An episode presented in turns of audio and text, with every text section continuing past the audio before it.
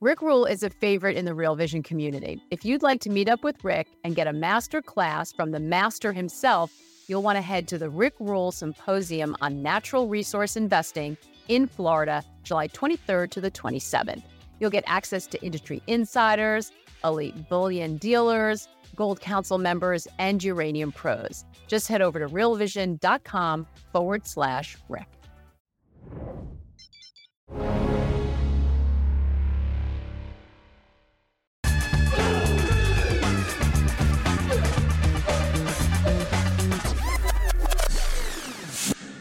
What's up, everybody? It's Ash Bennington. Welcome to Real Vision Crypto Daily Briefing.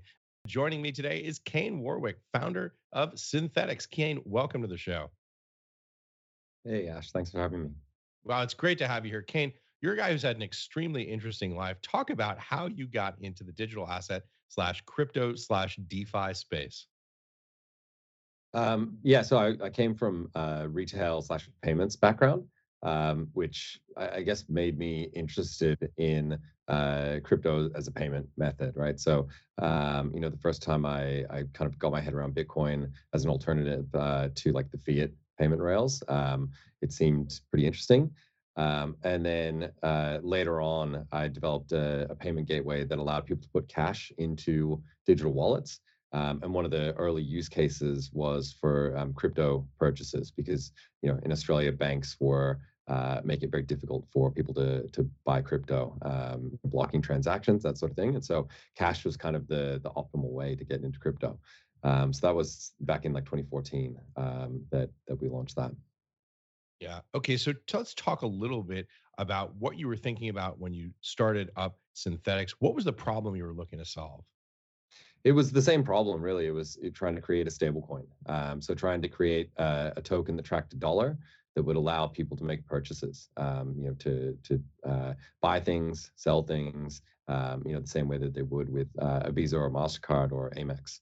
Um, that evolved um, from Haven, which was the original project, this original stablecoin project, um, uh, into Synthetix, which became a derivatives protocol. So you know, the so initial it was, it was it was Blueshift, then Haven, then Synthetix. Is that right? Yeah, so Blueshift was a payment gateway. Um, I launched Haven as a, a separate project um, while I was running Blueshift. Um, you know, I saw this kind of gap in the market, the stablecoin gap, and I, I, thought it'd be something that would be interesting to work on. Um, and then Haven uh, evolved into Synthetix. once uh, things like USDC and TrueUSD launched. You know, these kind of semi-regulated stablecoins.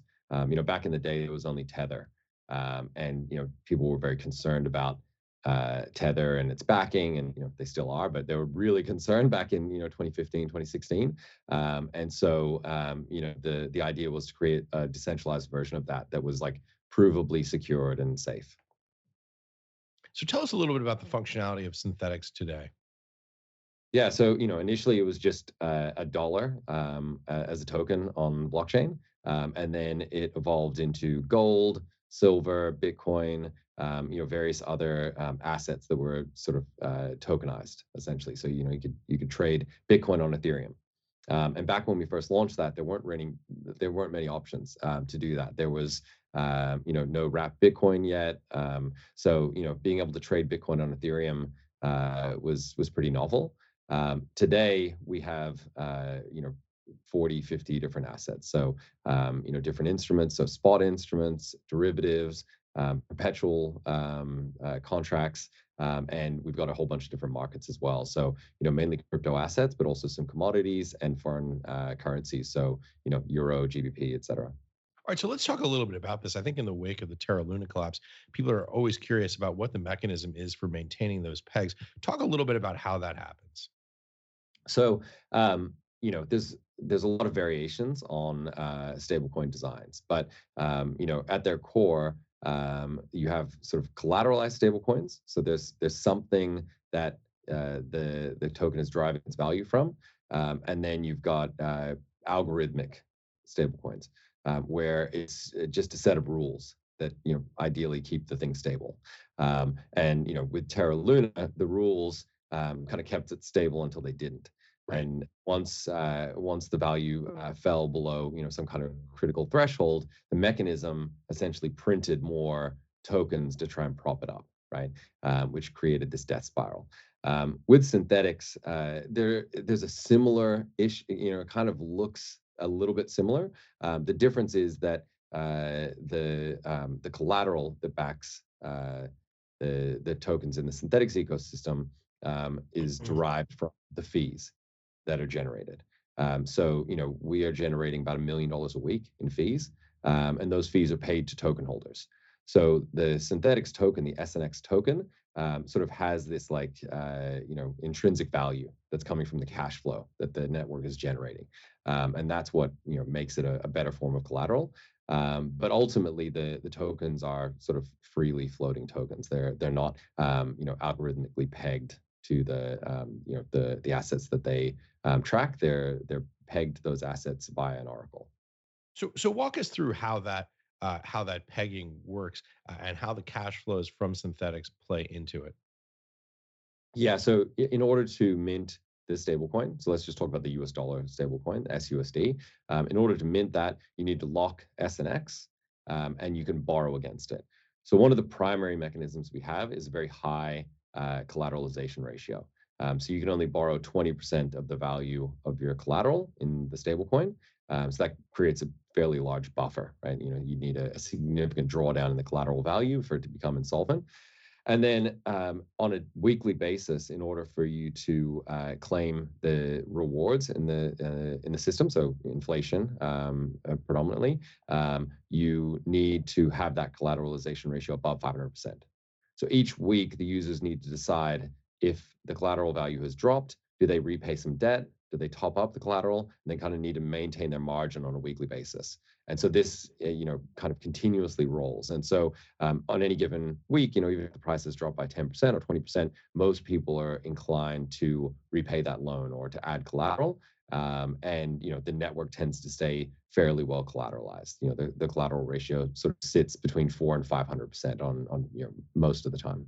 And that's because the act of walking away from the collateral based on the collateral uh, rate would actually generate a net loss for them if they were to walk away because of how highly uh, collateralized it is. That's correct. Yeah, you you know in most cases, you know, barring like some huge drawdown, you're going to be better off uh, paying down the debt and getting the collateral and then selling the collateral. So, so, and we're going to talk about the the risks of the of a huge drawdown because price instability seems to me like it's a, a risk of any type of stablecoin asset.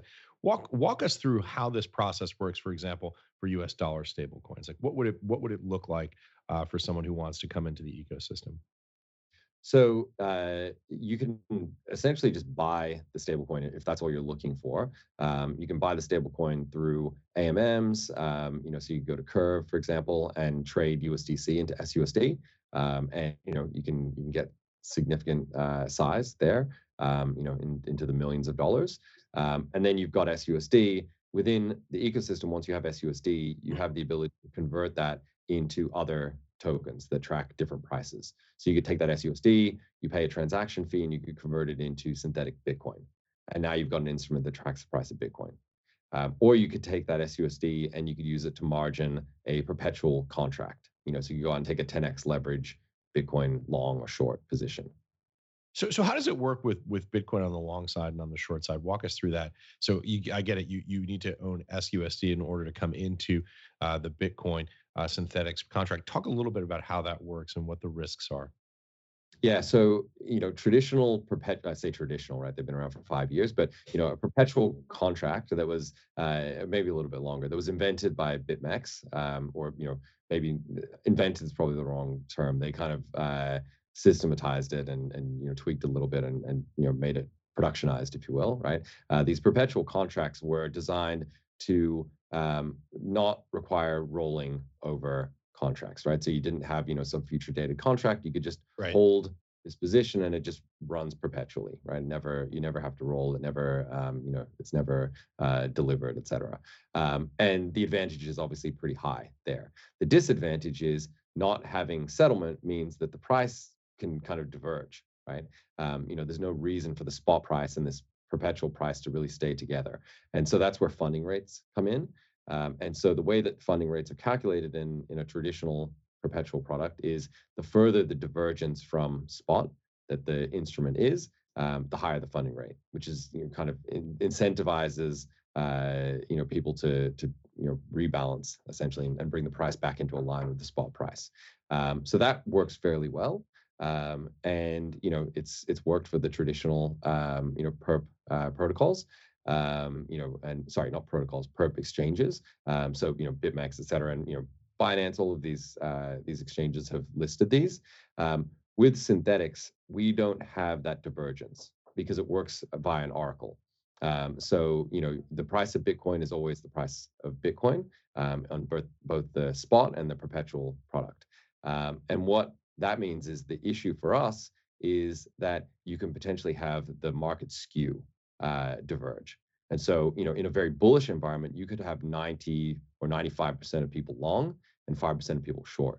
And right. because because it's an AMM, what that does is creates this like systemic risk um, within uh, within the network and and within the the AMM pool. And so what we do is we have funding rates that basically uh, disincentivize longs, right? So you know the shorts would be paid, and they would be they would come in and collect that funding rate to take a short position, um, which then brings the skew back into alignment. Um, and so that's the case for all of these perpetual markets, and that's to reduce the risk to the debt pool, to the AMM pool. And what about the converse uh, when you see the short positions? I assume, I mean, it's the same basic mechanism, but things can move down short side faster, a lot quicker than they can uh, move to the upside in the event of a catastrophic risk to it for any one of these uh, real world assets that you're tracking. How does that work?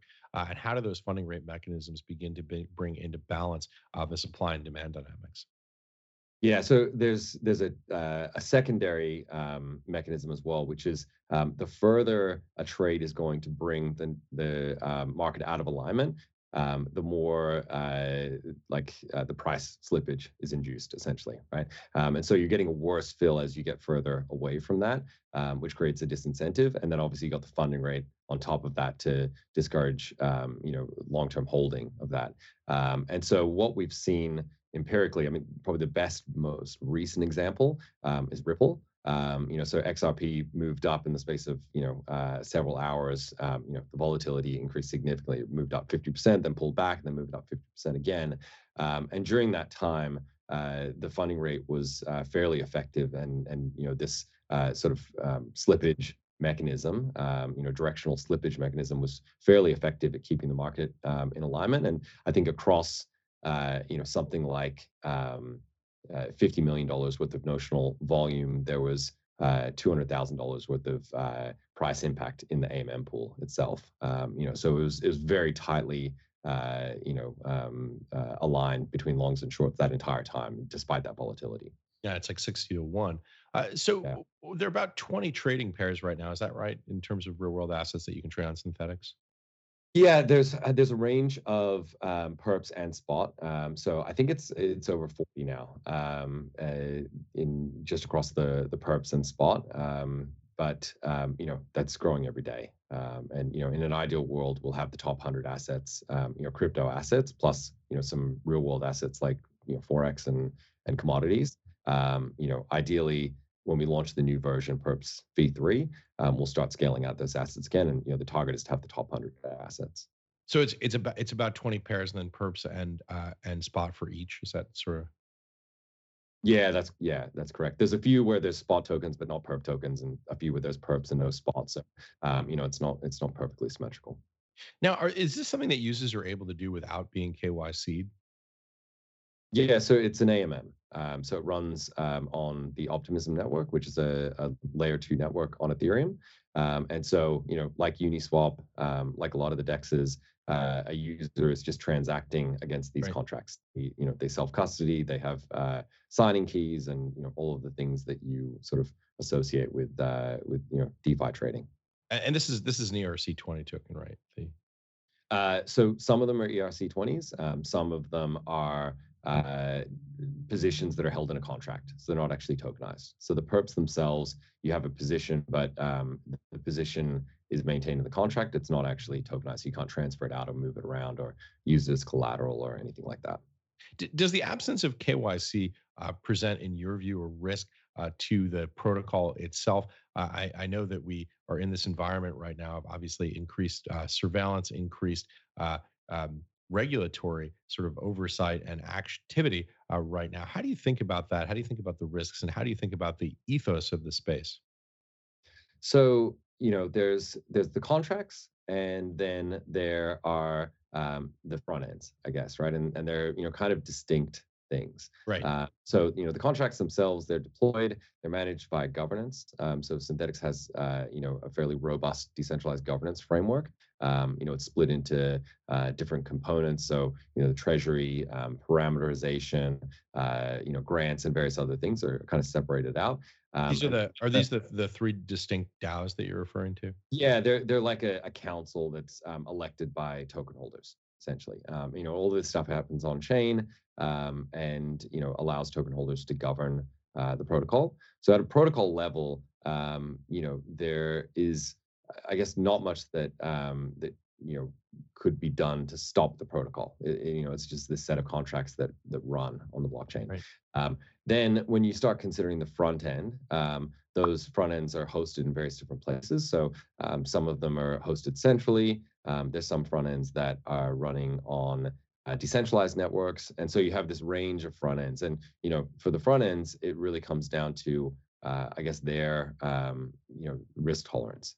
Um, so all of these different interfaces need to make decisions around you know what uh, what they want to implement in terms of KYC, um, geo blocking, things like that. Um, but the contracts are pretty agnostic to that. You know, anyone who turns up that has uh, you know uh, tokens on Ethereum or tokens on Optimism uh, can interact with them.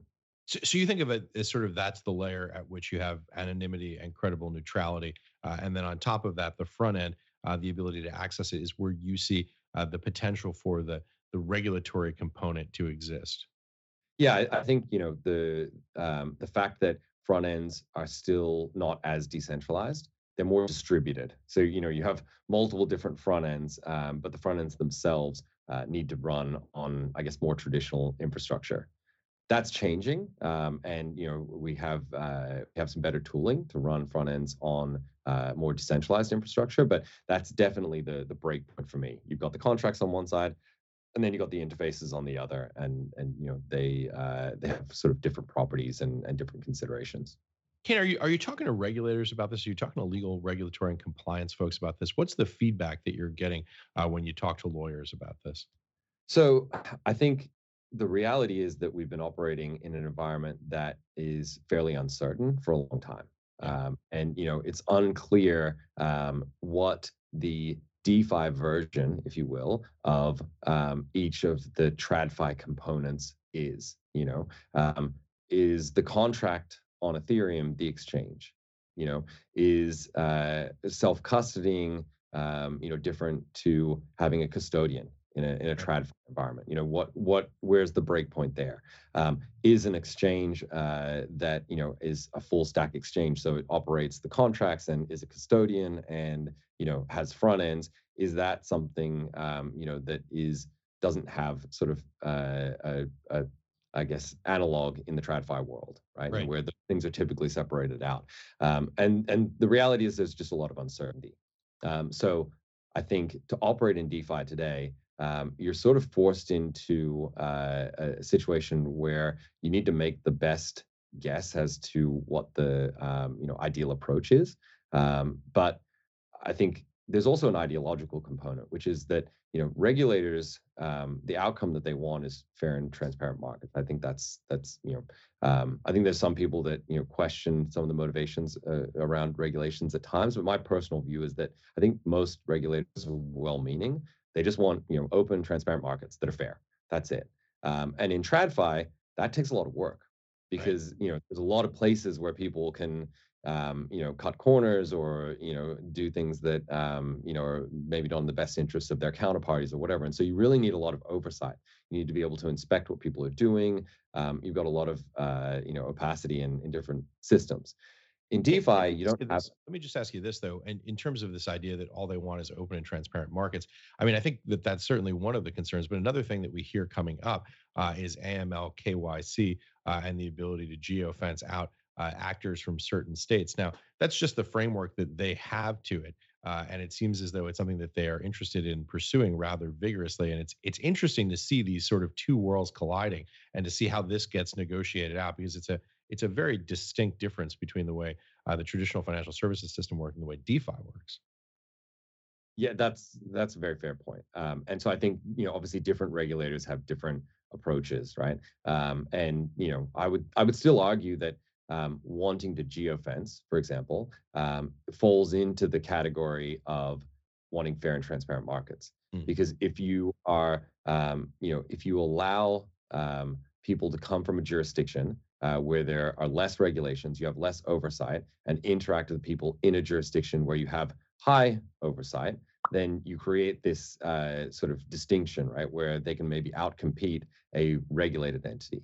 And I think from a regulatory perspective, that's very problematic, right? Now, then you've got other things like counterterrorism financing and you know uh, right. and money laundering issues, and you know I think that's a distinct set of issues. But you know when it comes to uh, geofencing and saying, well, if you're going to operate in this uh, more lax regulatory environment, we don't want you interacting with the people in our regulatory environment. We want to, you know, wall that off, right, and keep you out.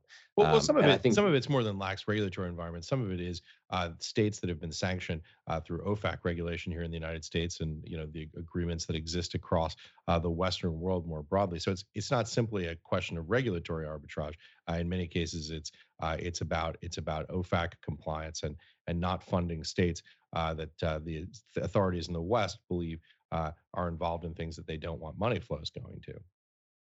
For sure. And, and you know, I, I put that again into the category of like sanctions, right? You know, so right. sanctions against uh, various parties being able to participate. Um, typically that works the other way, right? Like, you know, it's uh, you don't want a sanctioned entity interacting with uh, you know, a US bank, for example. Right. Right.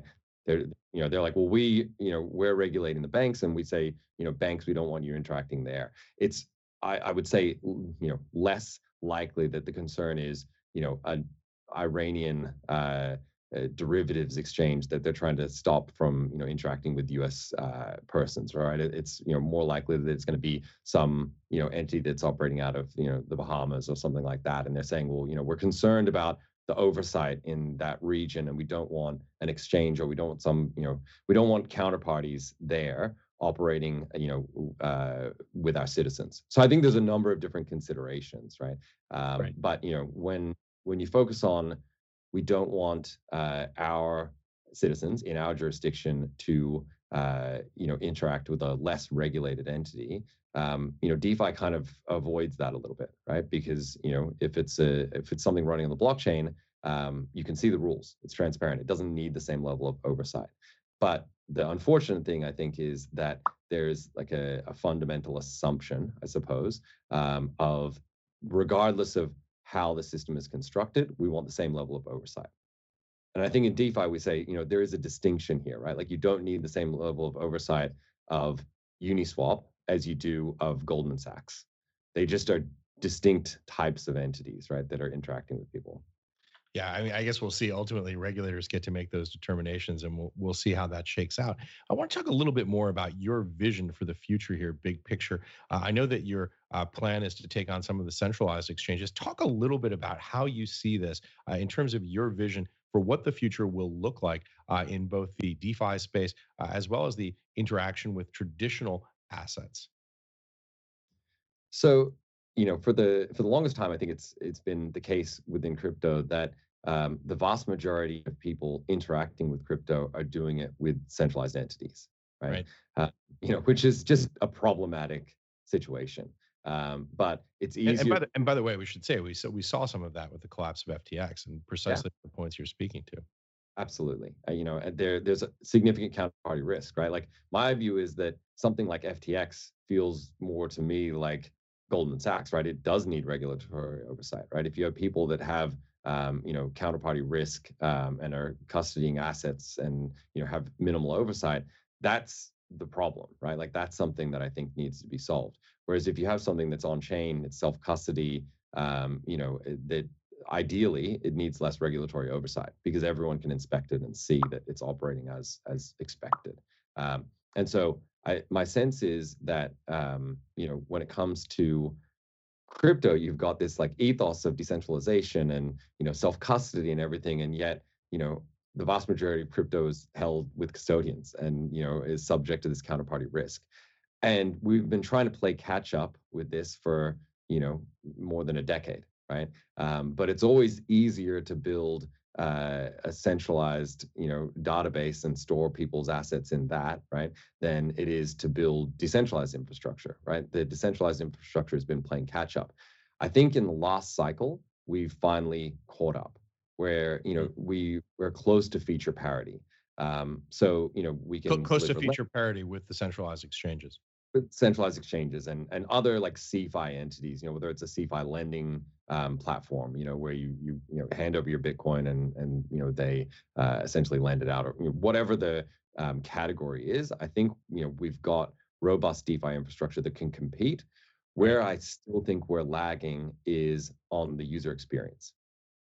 So you know if uh, if a user who was coming into space for the first time in 2024 turns up and they've got two options.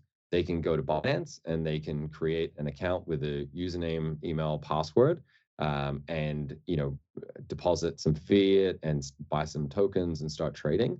Um, or someone can explain to them how to download, you know, MetaMask plugin for their browser, create a private key, save their, you know, seed phrase, and and you know write it down on 24 sheets of paper and bury it in their backyard and you know do all of these additional steps right um, and you know most likely not do that and you know lose their money and you know all of all of the friction that we have right now um, for a new user coming in then all things being equal the vast majority of users are going to flow down that centralized pipeline right, right. they're going to go to because it's just easier, right? Um, and you know, there's also a forcing function here, which is the person that they're probably relying on um, who you know is helping them to understand crypto for the first time is going to try and optimize for the least likelihood of that person coming back and asking more questions, right? So, and you know, I've done this myself where I'm like, uh, you know, someone's like, hey, I want to do. I'm like, you know what? Honestly, go on to Binance. Like, it's easy. Just sign. You just want to buy one Bitcoin, like, just go to Binance, right? right? I'm not. Gonna, otherwise, otherwise, you you get drafted into uh, tech support with a MetaMask. Now you're tech support, right? Forever, right? You know, and and you got to educate them. And so I do think that that you know creates this uh, this issue, right? And so what was missing last cycle was uh, self custody or you know or non custodial trustless solutions that were as easy to use. Um, and we're not 100% there right? We're close but we're not 100% there. Um, but with a few compromises i think we can get there. Um, and so you know my view is that because we now have that feature parity on the back end, the actual infrastructure and, and you know all of the tooling and everything is there, um, it's sort of beholden on us to now come and meet the user where they live and right. really make it easy to onboard into DeFi as it is into CeFi or into you know TradFi or whatever. Um, and that's what, and, so and that's what you guys are working on now with V3. Um, that so what that's what I'm working on with Infinex. Um, so Infinex is another front end, right? It's another uh, it's another gateway, if you will, um, into Synthetix. Um, right. But rather than be uh, you know driven by MetaMask and signing keys and private keys, public keys, all of that stuff, um, you just use a username and password to I sign see. up. And and so it's really trying to bridge that gap, make it as easy as possible, so that you know I can confidently say to my mother or you know um, my grandmother, if you want to go and you know buy some ether you can actually go and do this and you can buy some ether and i'm confident they're going to be able to do it right. create that username password sign up and you know they're not going to lose their funds. They're not going to be uh, you know subject to counterparty risk. Well this is one of the things that's so interesting about the web3 world is the stackability the composability of these different attributes where you can build front ends uh, and on different layers uh, on top beneath below above uh, different protocols. It's really fascinating. Listen Kain i know i would be remiss my viewers and listeners would yell at me if I didn't ask them about the price of the token. Uh, if we take a look at the SNX token all uh, duration max chart, uh, it is not a pretty one. Talk a little bit about what we see there on that chart. Well, you know, there's uh, there's a very famous personality on uh, on Twitter that has been talking for a long time about this three-year uh, DeFi bear market. Um, you know, which started back in uh, in you know like 2021, right? And we're a couple years into that. And I think that you know the reality is that the uh, sort of optimism about what DeFi would be able to deliver um, got ahead of the actual tech, and it's right. taken us a couple of years to catch up. And so I think if you look over you know the last say six months, um, you know a lot of different DeFi protocols that were around um, you know, in 2017, 2018, have gotten to this point where I think that they are actually competitive uh, with, you know, their their CeFi competitors, um, which has just not been a thing that we could really claim um, right. historically. And so, you know, uh, the next step in my mind is we've got a bunch of people in crypto that are still here, um, and being able to sort of credibly uh, capture that audience to within DeFi and and you know get them off centralized exchanges is the first step. And if we can do that, then the next wave of people that come in, you know, whenever that happens, um, you know, 2024, 2025, um, I think we've got a decent chance of not having them get siphoned off into you know frauds and ponzi schemes and things like that. We can actually keep them in defi where you know ideally it's much safer and, and you know the transparency is there well, we've seen all kinds of uh, frauds and Ponzi schemes in traditional uh, centralized exchanges, different sets of risks, I guess, perhaps uh, over on the uh, DeFi side, but really spectacularly interesting, bleeding edge stuff that you guys are working on, high potential opportunities, in my view, at least, very high risk right now. This is stuff that's uh, definitely in front of the curve. Final thoughts, key takeaways that you'd like to leave us with, Kain? Um, yeah, I think uh, ultimately what it comes down to is, um, you know, we are trying to build this new financial infrastructure.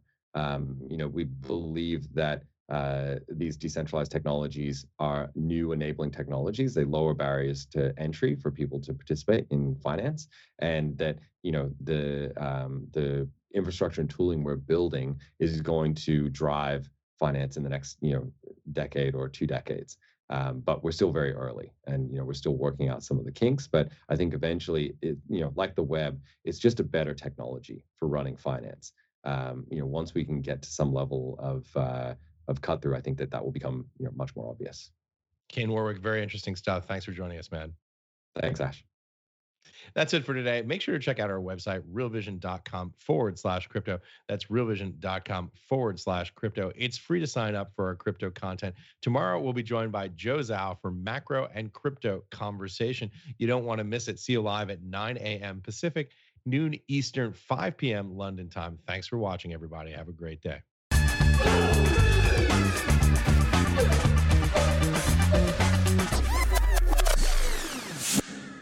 Rick Rule. Rick Rule is a favourite of the Real Vision community. If you'd like to meet Rick and get a masterclass from the master himself, you'll want to head to the Rick Rule Symposium on Natural Resource Investing in Florida, July 23 to 27. You'll get access to industry insiders, elite bullion dealers, gold council members, and uranium pros. Just head over to realvision.com slash Rick for tickets. That's realvision.com slash Rick.